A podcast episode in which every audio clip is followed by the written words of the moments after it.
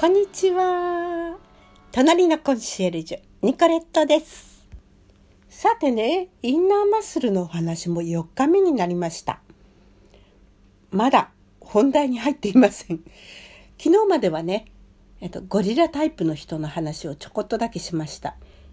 えー、今日はね、ペンギンタイプの人のお話と、じゃあ具体的に何をすればいいのかを提案していきますね。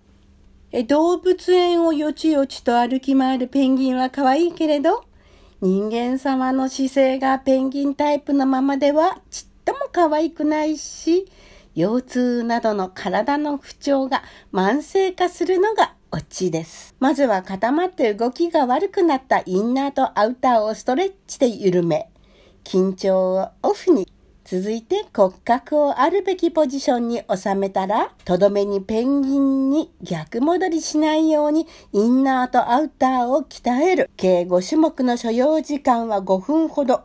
え、たった5分でペンギンタイプから、え解放されるのかしらね。力が抜けたお腹をキリリと引き締め、痛みのない体にということなんですが、まずですね、あなたのタイプをチェックしましょうということなんですが、両足のつま先を揃えてまっすぐ立ち、いいですか？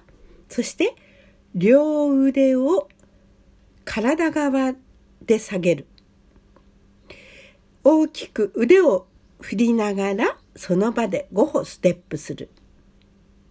ですね。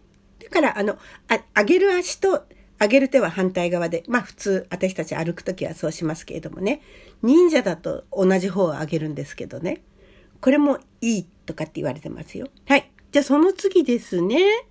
前屈して力を抜き、両腕を重みに任せて数回ブラブラさせる。まあこれできますね。で、三つ目。両腕をブラブラさせながら上体を起こし、ブラブラを徐々に小さくしてまっすぐ立つ。あらかじめセットしたスマホなどで真横から見た姿勢をチェック。ということですね。それで肩が丸く前に出てるゴリラタイプか、腰がこうギューッと反っちゃってるペンギンタイプかっていうのがわかるわけですね。あの、まっすぐだとどちらのタイプでもないということになるんですけどね。どうですか？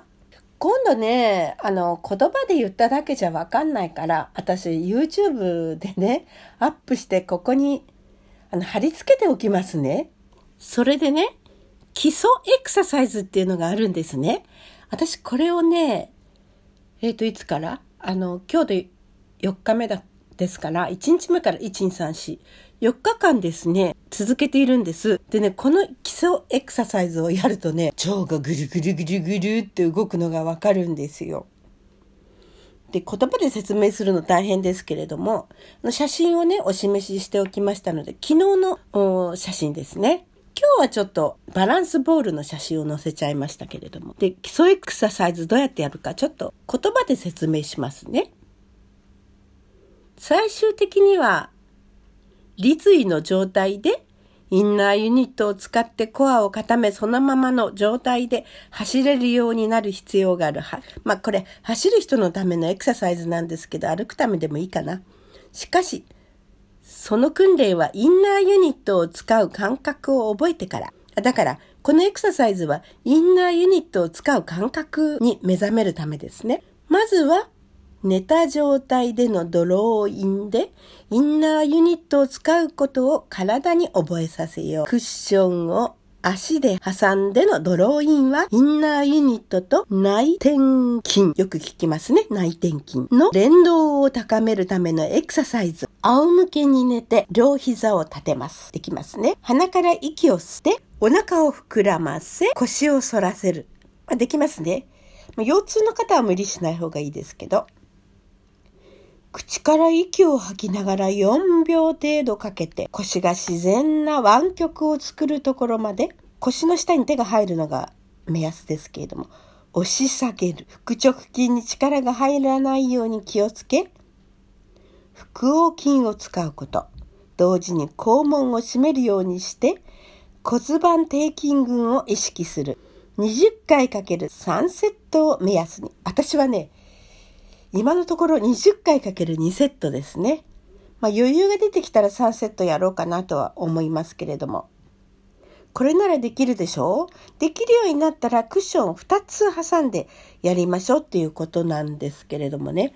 私これをやるようになってから今、先ほどお話ししたみたいにやり始めるとぐるぐるぐるぐる、ぐるぐるぐるぐると腸が動くんですね。これね、ぜひ皆さんやってみてください。できれば YouTube で、まあ今日はできないけど、後ほどね、あの、撮ってみようと思います。恥ずかしいな。あとね、座ったままと立ってできるのをちょっとご紹介しましょうかね。深呼吸を5回から10回でいいということですね。椅子に浅く座って両足を腰幅に開いて両膝を90度に曲げます。上体を床と垂直に保って両手を後ろで組む。わかります？あの、お尻の下の方でね、あの、両手を組みます。両肘を伸ばして、組んだ手を斜め下へ向かって押し下げながら、左右の肩甲骨を寄せて下げる。その姿勢で深呼吸を行う。組んだ手をね、下、斜め下の方にずっとこう押すわけですね。その時に注意しなければならないのは、胸は反らすんですけれども、腰は反らさないこと。ちょっと腰反らしてしまいますよね。だけど胸を広げる。これもできそうでしょ ?5 回から10回深呼吸ですね。それから今度立ち上がって、両腕を上げます。両腕を上げると負荷がアップしますね。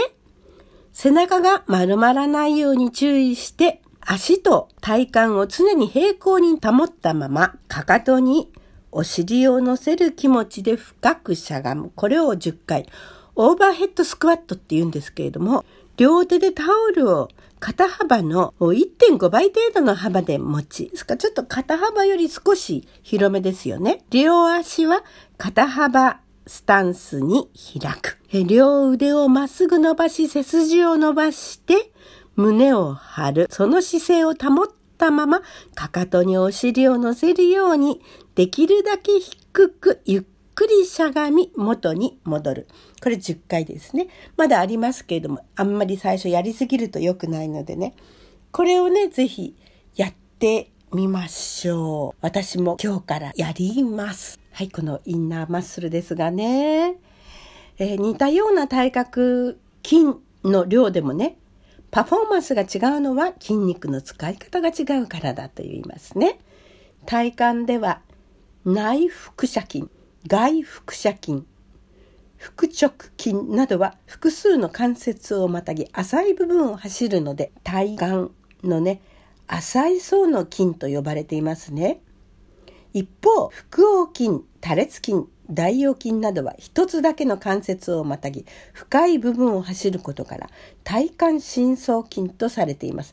まあ合唱などをなさる方はね、このような筋肉のことをよくお聞きになると思うんですけれどもね、この体幹深層筋こそインナーマッスルですが、これを自分の意思で動かすことは困難です。と語るのは、早稲田大学スポーツ科学学術院の方ですね。今はね、スポーツもどんどん科学されてきていますね。運動の際はまずインナーが指導し、関節を支え、体幹、えー、浅い層の筋であるアウターマッスルの動きを補助します。それは音合わせを経て本番に向かうオーケストラのようなものです。なるほどね。運動はいわば筋肉が奏でるシンフォニー。いや、こんなところで音楽が出てくるなんてね。アスリートの動きが美しいのは筋肉を使う順序やタイミングが絶妙だからです。ということですね。頑張ってみましょう。ニコレットでした。